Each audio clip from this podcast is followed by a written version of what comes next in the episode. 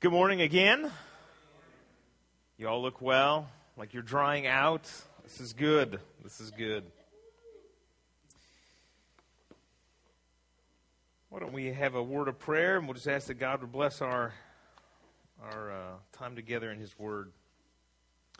Gracious Lord, as we come to Your Word, we humble ourselves underneath it. We do not sit over Your Word as though somehow we got to decide what it meant and how it should apply to our lives. But Lord, we surrender ourselves to it, knowing that it is the guide for us, the true guide, knowing that it is the source of life and life everlasting.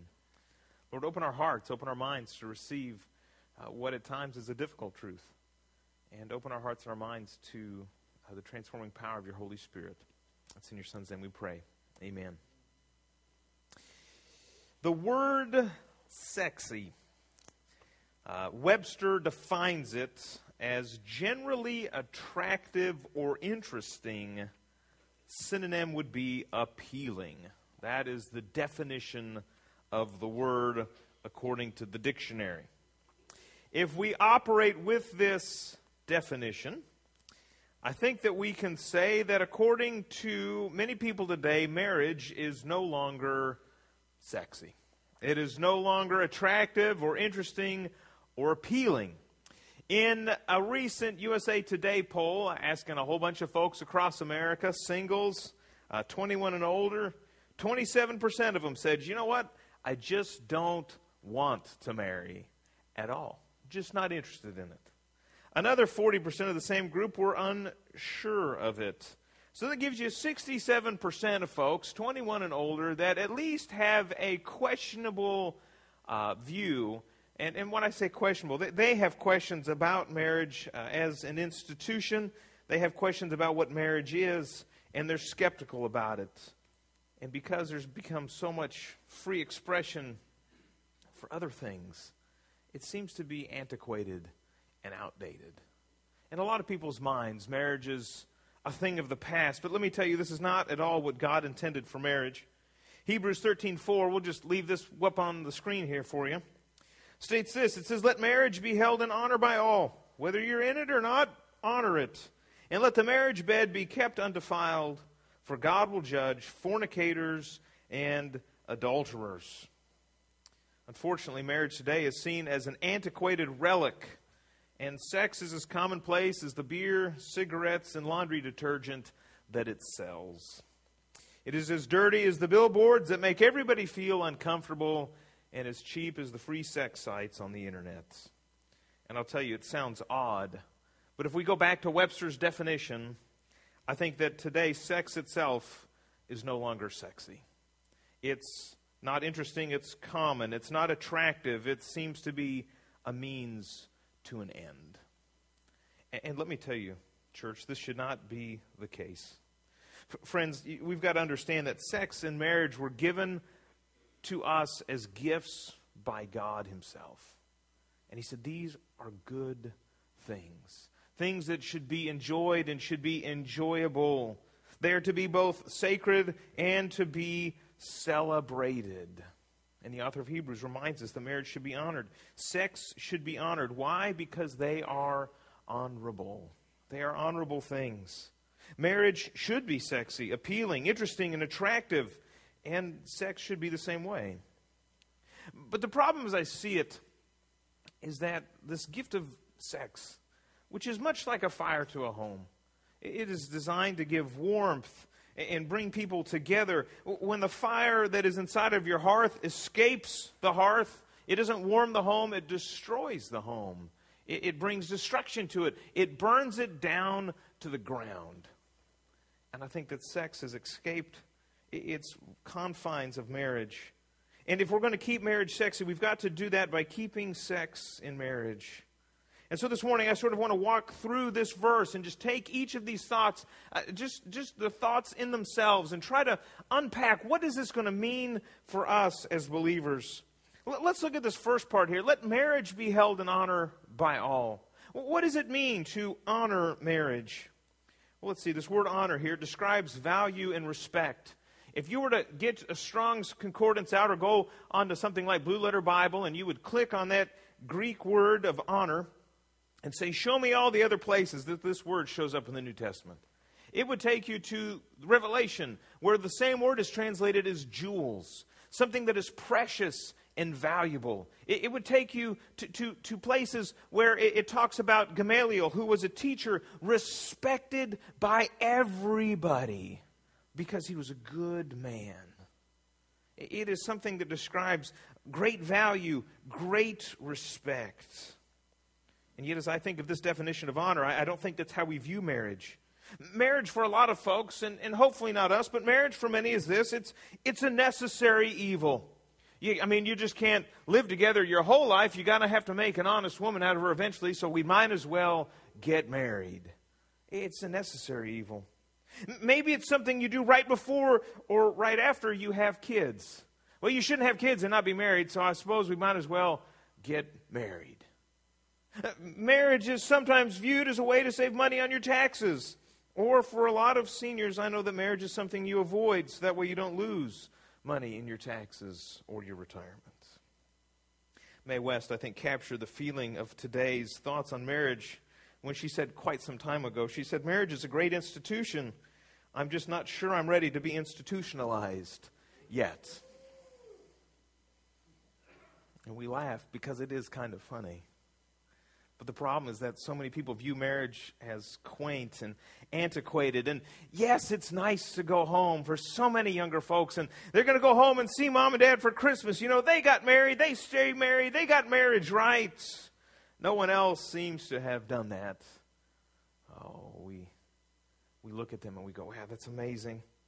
I've started to wonder how many homes who have these beautiful couples that have been married for 50 years are going to be welcoming back a son who's bringing his live in girlfriend with him, or a daughter who's bringing back maybe her sixth husband, and we're not quite sure what his name is because they just ran off and did this one weekend. And while they're all gathered together, they'll go, you know, this seems to be something that is just not for us. Marriage is something of a relic in an era gone by. And I think a lot of the reason that marriage is no longer sexy or honored or however you want to say that, is largely because we don't honor sex anymore. And yet, Hebrews reminds us right here let the marriage bed be kept undefiled. Uh, the majority of English translations translate that word there, uh, koite, as marriage bed. But if you were to do the same thing we did with honor and chase that all the way through the New Testament, you would find that it is translated in several different ways. frequently, it is described just uh, of sexuality of somebody engaged in a sexual act. It sounds a lot like our English word for the same. So, what the author of Hebrews here is saying, if we kind of put all this together very literally, it says, Honor marriage, all of you, and keep sexuality pure. It's interesting to me that the author of Hebrews doesn't pause to separate marriage from sex, it's together. It's all part of the same clause, it's all part of the same thought, it's all part of the same idea. It goes together. And yet, for us, sex has been removed from marriage and for many has become a sport of individual conquest. It seems that for many there is a scoreboard in the bedroom, and whoever gets the most wins. Let me tell you, if this is your idea of sex, you've got it wrong. There's no two ways to look at this. If sex is a sport, then it's a team sport, and those that win are the teams that practice and stay together for a lifetime. That's what sex is. I'll tell you, I've been married 11 years in counter to popular ideas and thoughts, sexuality gets better with time. And as I've talked to a few older men who are much, much older than I, they will say, you know what, listen, the idea that this is a young man's game is wrong. It gets better with age, with time, with practice. And that only happens inside the confines of marriage. It, only happens inside the confines of marriage. But today, however, sexuality is not an activity reserved for marriage. It's not an activity to be refined in marriage. It's reserved for those who've been dating a really long time. Those are the people that have sex. Or those that have been dating for just one night. I guess it's for them too. Sex is no longer reserved for one man and one woman for life. It's for one man and one woman for one night, unless that doesn't suit you. And even then, the rules can change. The sad truth is that the sheets of many people's homes are cleaner than is the act of sexuality for them. What's even sadder is that as many pursue sex for individual conquest, they miss out on the blessing of a sex life that improves with love and cooperation inside of marriage. When sex is kept sacred and pure, it is kept valuable. But today, both sex and marriage are viewed as worthless. Sexuality is valued, it is honored when it is kept pure, when it is kept inside of marriage. Or if you would rather, if you're going to keep marriage sexy, then you've got to keep sex inside of marriage. And so here, I, I, just want us to think through a few things. How can we honor marriage and sexuality? This is what gets at the second half of the sentence here. For God will judge fornicators and adulterers. Uh, the author of Hebrews is, is giving us not a subtle hint, a very clear one. He says, listen, if you're going to honor marriage and you're going to honor sexuality, then you've got to abstain from these two things. You've got to abstain from adultery, and you've got to abstain from fornication. Now, we don't like to talk about these things, and we've come up with different words from adultery and for fornication. You know, we call it having an affair. That's far less offensive than committing adultery. Uh, or, or just, you know, we, we connected or we hooked up one night. That's a lot better than to say the word fornication. But the truth of the matter is, it's the same. No matter how you call it, it's a sin. Adultery is any type of sexuality that violates the covenant of marriage. It is any time a married woman or married man has sex with someone who is not their marriage partner. That's it. That's the definition, friends. It's any time a man, a married man, becomes sexually connected with a set of digital pixels that resembles a woman on his computer screen. It's any time that a woman indulges a fantasy partner from a book or movie and would prefer him to her husband. It is any time that a man or woman develops dreams about how their life would be better if they were only connected with one of their coworkers. Friends, these are forms of adultery, and we've got to abstain from them. Fornication. Fornication encompasses all sexuality outside of and before marriage. It happens anytime a couple hooks up for a night, even if it's just for fun and nobody gets hurt. It happens when a boyfriend or girlfriend decides they're serious enough to have sex or move in together, but they're still not serious enough to get married. It happens then. It happens every time a single man or single woman justifies the use of pornography because they just have these urges. Let me tell you, we've got to abstain from adultery. We've got to abstain from fornication. But at the end of the day, I'll tell you, those are the minimum requirements of honoring marriage. Those are the minimum requirements uh, of honoring sexuality. If we're going to keep marriage sexy by keeping sex in marriage, then we've got to reclaim the value of marriage. Uh, let me tell you, you can start reclaiming the value of marriage if you're married by, by simply doing this. Go home and tell your spouse that you're glad to be married to them. Honey, I'm glad to be married to you. This is a delight for me to be in covenant with you. If you have kids, let them know how special it is to be married. If you have coworkers or friends, let them know that your marriage is great and valued. Let them know that you value your partner. Value your spouse. Don't refer to the old lady or the old man. Talk about your beautiful wife your competent husband. Show them as valued, cherished, honored, even sexy to those that you meet. Value your commitments. If you're single, honor your future marriage bed. Keep it pure. If you're single and living with somebody else, let me tell you, you do not have a choice. You are going to have to separate. You're going to have to move out. Uh, it's interesting to me, the CDC, Center for Disease Control, uh, a, a great secular organization founded and funded by the federal government, has started doing research into premarital cohabitation, living together. They won't call it fornication, but they just say these people that live together and then get married. You know what we found? When they live together and then get married, they're more likely to break up with each other. And they say, you know what? That's a health problem. Because if they break up, then they end up having sex with more people, and then they spread more diseases. Or their children are, are, coming from broken homes. That leads to more emotional issues, and then that leads to poverty, which leads to more health issues. And so it's interesting to me that it's taken the federal government and the secular world about 2,000 years to figure out what Hebrews 13.4 said from the beginning. It said you ought to honor marriage. You ought to keep sex undefiled. And now thanks to modern science, technology, and pollsters, we've discovered you know, there's a good reason for this. If you're single and sleeping with your boyfriend or girlfriend, let them know you're not going to do that anymore. Go, I don't know if I could do that. Well, just say, hey, listen, let's give it a break for six months. See what kind of reaction you get. Let me know how that goes for you. If you're single, keep your ideas about sex and your future spouse pure. Don't corrupt your mind with pornography. Don't set the bar so high that no one could reach your expectations. Understand that if you're going to keep your future marriage sexy, then you've got to do that by keeping sex in marriage. Sexy is a word, aside from Webster's definition, that used to have a powerful meaning. Something that was kind of whispered. You know, you wouldn't say that all around. You wouldn't, you wouldn't describe potato chips this way, the way that we do today, or a new car. It was something reserved for quiet tones between a man and a woman. It, it evoked mystery, described something that was valuable, prized, enjoyable, fun, and yet at the same time sacred. But today, sexy and sex have become a caricature. Uh, you know what a caricature is, don't you? It's something that, that has a little bit of basis in reality. It, it's a cartoon drawing, isn't it? It's something that, that kind of looks like the real person, but they exaggerate certain features and diminish others, so that way it looks a little bit like a cartoon. You know, we see it and we laugh here. Last night I had some time, so I, I made some characters of myself on, on, on my computer. You do it with Photoshop. See, I'm really happy about this. So let, let's look at one caricature. So you take that picture, same one, same guy, and then, then you get this if you do it just right. Okay? Kind of look like Kim Jong Il, I think, there. It's kind of, the glass is really angled that way. And then the other one there, you see, they call that the frog. This is my favorite.